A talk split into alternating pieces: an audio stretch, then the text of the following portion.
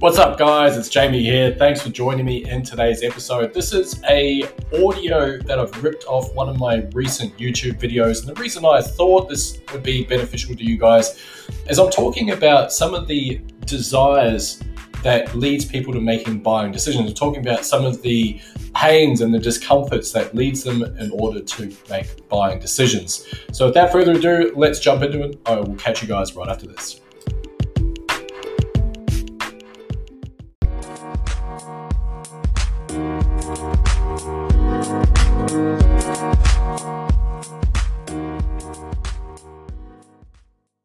The human desire concept. What's up, guys? It's Jamie here. Thanks for joining me in this video.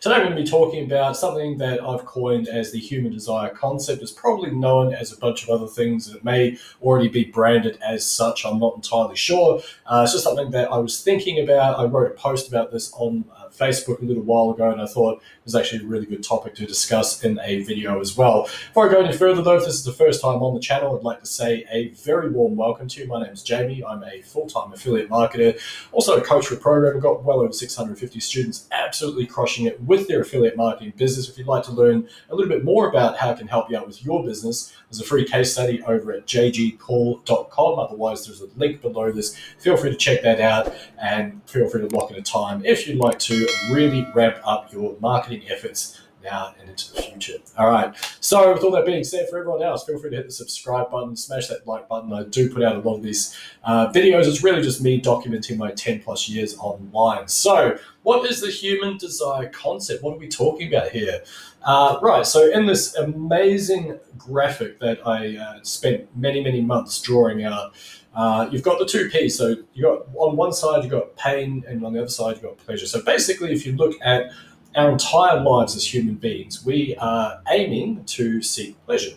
We want to uh, go on holiday and do nice stuff and have lots of money and have fancy cars and fancy homes and fancy partners, and all that sort of stuff.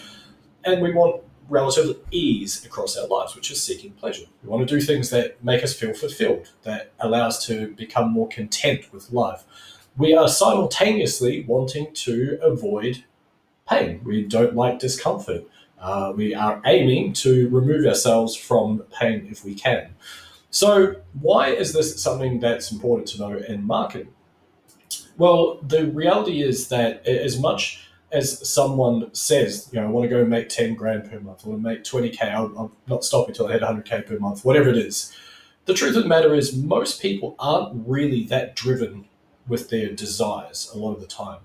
What the true motivating factor is, is the fear of not hitting them or the pain associated with where they currently are in their life. This is a, a very powerful thing to understand in marketing because if you're able to understand this concept and start applying this to your marketing, it's going to help you grow and sell more stuff, basically. As simple as that. So, to paint another picture, I'll give you uh, somewhat of a real life example. Um, if, for argument's sake, it's a cold, blistering evening outside and you happen to be in front of the fire, um, and imagine for a moment that it, is cold and you have a fire. If you don't have an open fire, then you're, you're missing out. I highly recommend you, you do uh, have that experience. So you're sitting in front of the open fire and it's gorgeous and warm, and you've got your favorite beverage in your hand, and maybe you're reading a really nice book and you're incredibly engaged in the book and you're comfortable and life is great and it's cold and just you feel all relaxed and nice inside. So imagine for a moment that maybe you start to get a little bit peckish and you're thinking, wow, it'd be nice if I had a snack. Hmm, what can I eat? Hmm. Oh, I know there's stuff in the fridge. The fridge is way over there. It's out in the cold because you've closed the doors to keep the heat in, so it's all the way out there. And the kitchen, and the kitchen feels like it's far away because you're so comfortable. You're just in there, it's nice and warm. And so you start to scheme and you start to wonder how can I outsource this arduous task, this arduous journey I'm going to have to make to go to the cold, cold kitchen to fetch the snacks from the fridge. Woe is me. Uh, and so, therefore, the desire is for the end good, which is the, the seeking, seeking a pleasurable experience of having that nice thing, the food that you want. But you're probably not starving at that point. So your desire isn't really there Hence why you might start thinking, oh, what if I can get my other half to go grab it? Or if you're a parent, maybe you're trying to outsource this task to your kids, or you know, maybe you just wait till the next ad break after you finish watching your show or whatever, and uh, you know, whatever. So that's one side of things. On the other, imagine for a moment that a spark from that fire spits out at you and it lands on your arm, and you think, hmm, that is searing my skin. That's quite painful, actually. And I'm sure you might have a few expletives that you might throw out at this stage as well. And so, therefore, of course, your desire to move is going to be rapid. Like straight away, you're going to want to move because guess what? You've been hit by the spark and it hurts, it's painful. So, of course, this is a very strange representation of it, I must confess, but I am going somewhere with this. So, now that we kind of understand those that concept, you know, pain is a very strong motivating factor. Pleasure, although it is a motivating factor, it's not as strong as pain and discomfort in the, the immediacy of right now type thing. Right. So to give an illustration of how we can start to use this in our marketing, you have to look no further than uh, the wonders that is retail shopping. Because in retail shopping, sale ends Friday. Um, discounts won't last while stocks last, uh, you know, until supplies run out. Uh, what else? Twenty percent off uh, for spring cleaning sale ends Sunday. You know, things like that. They are everywhere in, in retail, and so when we know that, it means that it is, uh, I guess, applying to our want of removing ourselves from discomfort, the pain of not having that thing that we desired is actually what motivates us into buying. Oh, I don't really want to miss out on that discount. You know, look no further than the Black Friday sales. Everyone just goes crazy. There's fights breaking out, you know, all that sort of stuff. They don't want to miss out because they save 5 or 10 or 15 or 20 or 50% or whatever it is off the heavily marked up price anyway. So, you know, it's not really saving in, in most instances, I'm, I'm going to assume.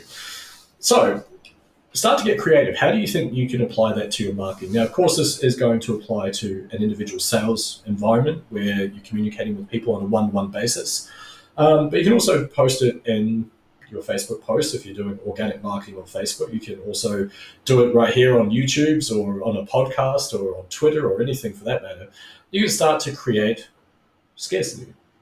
You can start to create that discomfort that's going to get people to move get them to move, get you to move the needle in your business, get them to move and hopefully jump on your offers. Um, a couple of ways to do it. Really simple. Uh, limiting the numbers that can access something. People like exclusivity, they want to be part of something. Uh, you can have a deadline as to when something is available for. Uh, that works really well. You obviously need to tell your audience about it as well. You can't just go like holding your breath, like, oh, I'm going to tell them but gonna, it's going to expire on this date. I'm not going to let anyone know. Like you have to let everyone know all the time, and you have to remind them, you know, hey, you've only got three days left to jump into X, Y, Z. It's freaking amazing. It's going to change your life. It's going to be unbelievable.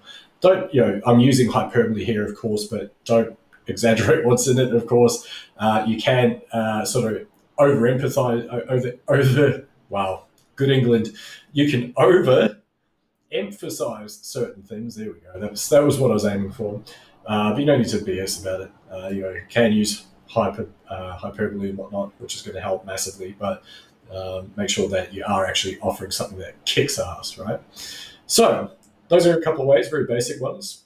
Uh, so the the pain and discomfort of missing out on something, uh, the pain and discomfort of someone not hitting their goals is a very powerful one. The pain and discomfort of not being able to actually be part of the exclusive community that is going to help them achieve their goals because they you've got that idea of what they're uh, towards the pain uh, sorry towards the pleasure side of it is and now you're activating the other part which is well what are you going to do about it? How badly do you want the stuff on the other side which is heading towards pleasure and comfortable life and you know better living conditions etc etc but is the discomfort that you're experiencing right now enough to make you move and make you jump into that? And that, as marketers, is what we are trying to achieve. We're trying to help people move over to better lives and uh, achieve better stuff and more pleasurable experiences out of life, while simultaneously reminding them that if they don't take action on the stuff that we're teaching and the stuff that we're doing right now, they're going to get stuck with that. Not in a fun place, in a painful place. Right that's it for today. Hopefully that helps you guys out, makes it, uh, sense. I would encourage you to start investigating some of this a little bit more, understand those as uh, overarching concepts as well, and start to apply them to your marketing, no matter what the platform is that you are on, and you'll see some really great results in terms of being able to get people to uh, jump into your offers, sell more stuff as well. Anyway, I hope that helps. My name is Jamie. Appreciate you guys tuning in, and I will catch you in the next one. Oh, one more thing if you're interested in really ramping up your affiliate marketing business this year and beyond, there's a case study below this video.